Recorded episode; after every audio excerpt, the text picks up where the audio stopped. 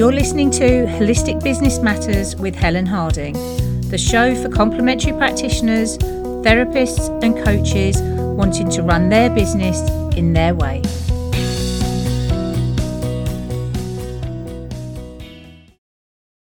Hello, and welcome to episode 50 of Holistic Business Matters.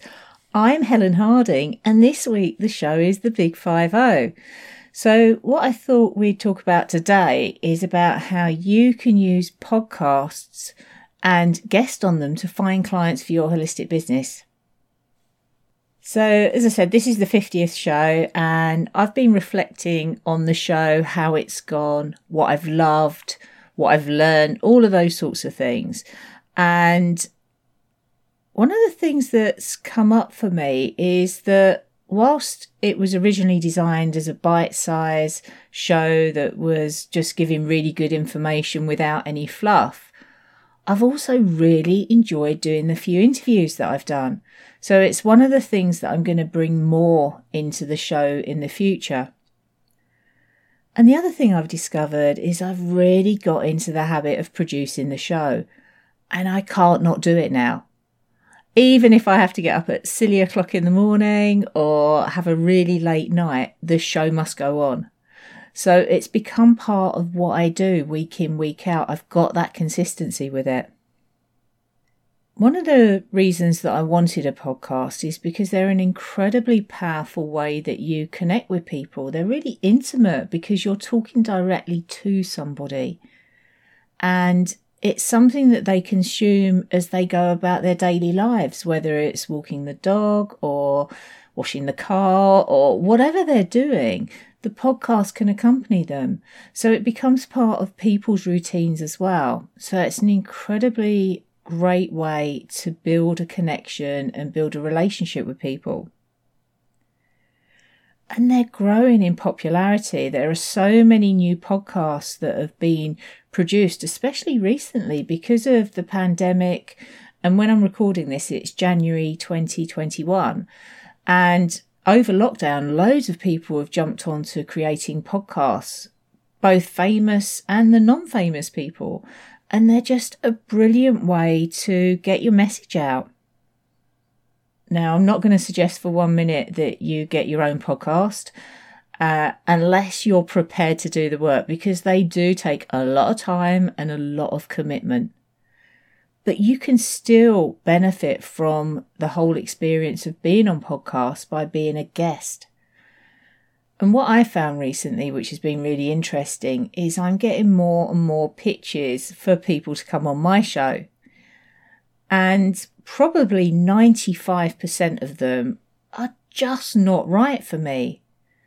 They haven't even bothered to personalize the email and let alone listen to a show or bother to read the description. So I'll get pitches, especially from PR companies, say, Hey, have this person on the show. They're great. They've done this and this and this and this. They want to do this and this and this. They can talk about this and this, but nothing that relates to me or my business. So that's just in line for being deleted. But podcasts are an amazing way to find clients for you, for your business. And they're a brilliant way to get in front of new audiences and be exposed to new people that maybe you wouldn't have reached before. And they're all about sharing, sharing value, sharing experience, sharing knowledge in a way that helps the people that are listening.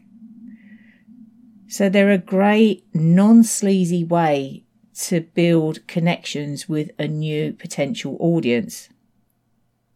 And if you think about it, before any client starts working with you, they have to get to know you, they have to like you, and they have to trust you. And if you're being a guest on somebody's podcast, they already know, like, and trust the host. So that helps to build your credibility. And it's a brilliant way of getting to, to reach these people, but without having to pay for advertising. So it's got to be worth looking at. So if podcasts and being interviewed is something that appeals to you, the first thing you need to do is research the podcasts that are out there There are thousands of them on any topic you can think of. So there's loads to choose from. But do your research because you want to find ones that your ideal clients listen to. They're the ones that you want to get onto. So you need to be strategic about this because there are so many out there and you don't want to waste your time or anybody else's time. You want to find podcasts that have a similar audience to you. One where they've got maybe a complementary product or service to you. So if you're a herbalist, for example, you could look for podcasts on nutrition or fitness or health, maybe even gardening anything where the people that are listening to that podcast may be interested in what you do too. You might also find podcasts around specific conditions that you work with and challenges that you work with. So, ones specially for people that have anxiety, or ones for people with digestive issues. So, have a look at those as well because they could be great audiences for you to get in front of. So start off by asking your current clients what podcasts they listen to, because that's going to give you a really good idea of ones that maybe you could approach. And if you don't have clients at the moment, think about people that are in that group. And if you've got friends and relatives that would fit in that group, ask them what they listen to. You can also research by looking at the different directories that are available. So things like iTunes, see what podcasts are there and this is something you could actually pay a VA to do for you if you haven't got time yourself, because there are a lot out there. But if you're paying someone to do it, make sure you're very clear about the description of your ideal client so that they are looking for podcasts that they will be listening to. I'd also start with some of the newer podcasts and the smaller podcasts if you're going to start approaching to be a guest, because one, they're less established, so they've probably got less people to choose from, and you're more likely to get onto them. But also, it's going to be a way that you can start to build your confidence, and it'll also provide you with a catalogue of shows that you've appeared on, so you can use those for reference in the future. So, once you have your list of podcasts that you want to check out that could be potential for you to, to be on their show, you need to listen to them and listen to a few episodes. Don't just listen to the introduction, listen to a few episodes. Make sure the style fits you and your brand. Make sure you feel comfortable with the person that's hosting. And it's really important that you can add value to this podcast because the host would have put in a lot of effort and a lot of time to get it to where it is. So they're going to want to know you can add value. The next thing to do is get on the host radar. So before you do anything, before you start pitching them, get yourself known. Start to follow them on social media, comment on their posts, share things. You want to get yourself noticed because that way, by the time you email them with your idea for their show, they've already got an awareness of you, they've already seen your name. So you're not just going to be some random stranger that sends them an email. So your email pitch is when you actually put yourself forward to be a guest on their show. And whilst your priority is finding clients for your business, that's not the priority of the host. So this pitch has to be about them and the value you're going to provide both them and their audience. And also tell them how you're going to help that show, how you're going to promote it afterwards because it's a collaboration and both parties need to win. So make sure you demonstrate that you're going to provide value and that you're going to help them to grow that show too. And if you've appeared anywhere else on other podcasts or on videos, share links to those so the host can check you out and see how you present yourself.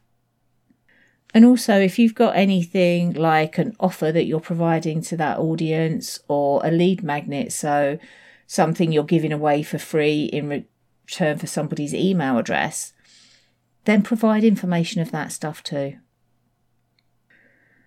I'd recommend you produce a one pager And what this is basically, it's like a mini press pack. It's one page with all of your information. So a bio of you, uh, links to all of your social media accounts and your website, and any other useful information that's all been summarized on one page that you can provide to the podcaster. And it just makes life easy for them. They don't have to go chasing information, they have everything there. It helps to make sure that what they give their listeners is correct, which is good for you. And also, you're going to need to provide them with a photograph that they can use in their artworks and to publicise the show. And as I say, this isn't needed until you're actually being invited onto a show, but it's something that you can do in advance and have ready there and waiting for when that opportunity comes along. Now, there's some etiquette that's required when you appear on somebody's show. And most podcasters will have an information sheet that they'll send out which tells you about how to prepare for the interview, what's going to happen during the interview, how best to set up the equipment that you have, all of those sorts of things. And it's all about making sure that the quality of the interview is as good as possible. So, some general things would be like having a very quiet, private space that you can talk in where you're not going to get interrupted. Making sure you've got a really good internet connection if this interview is happening online, because the last thing you want is for it to be dropping in and out because it will really distort the interview. And also using the best microphone you have available because again, it's all about sound quality and people like good quality sound. And once the podcast's published, make sure that you thank the host and make sure that you do everything you can to share it, to get it out there, to share it with your audience. It's about a collaboration and it's about helping each other to get the most from that episode. And also, a podcaster will know other podcasters. So if you've been a great guest and you've been really helpful, they're going to tell other people about you. So you'll probably get other opportunities. So it's well worth doing. So as I said at the start of this, I am looking to do more interviews in this show. So if you think you would be a good fit for this show and you think you could offer great value to my audience, why not pitch to me? You can contact me, helen at helenharding.co.uk, and I look forward to hearing about how you can offer support and advice and help to my audience. I hope you enjoyed this episode. And as always, for a full blog post, show notes, and links, visit helenharding.co.uk forward slash podcast 50. And if you did enjoy the show, please subscribe, and I'd really appreciate it if you could take a couple of minutes to leave me a quick review because it's going to help the show to get found. So until next time, take care, and I'll speak with you soon.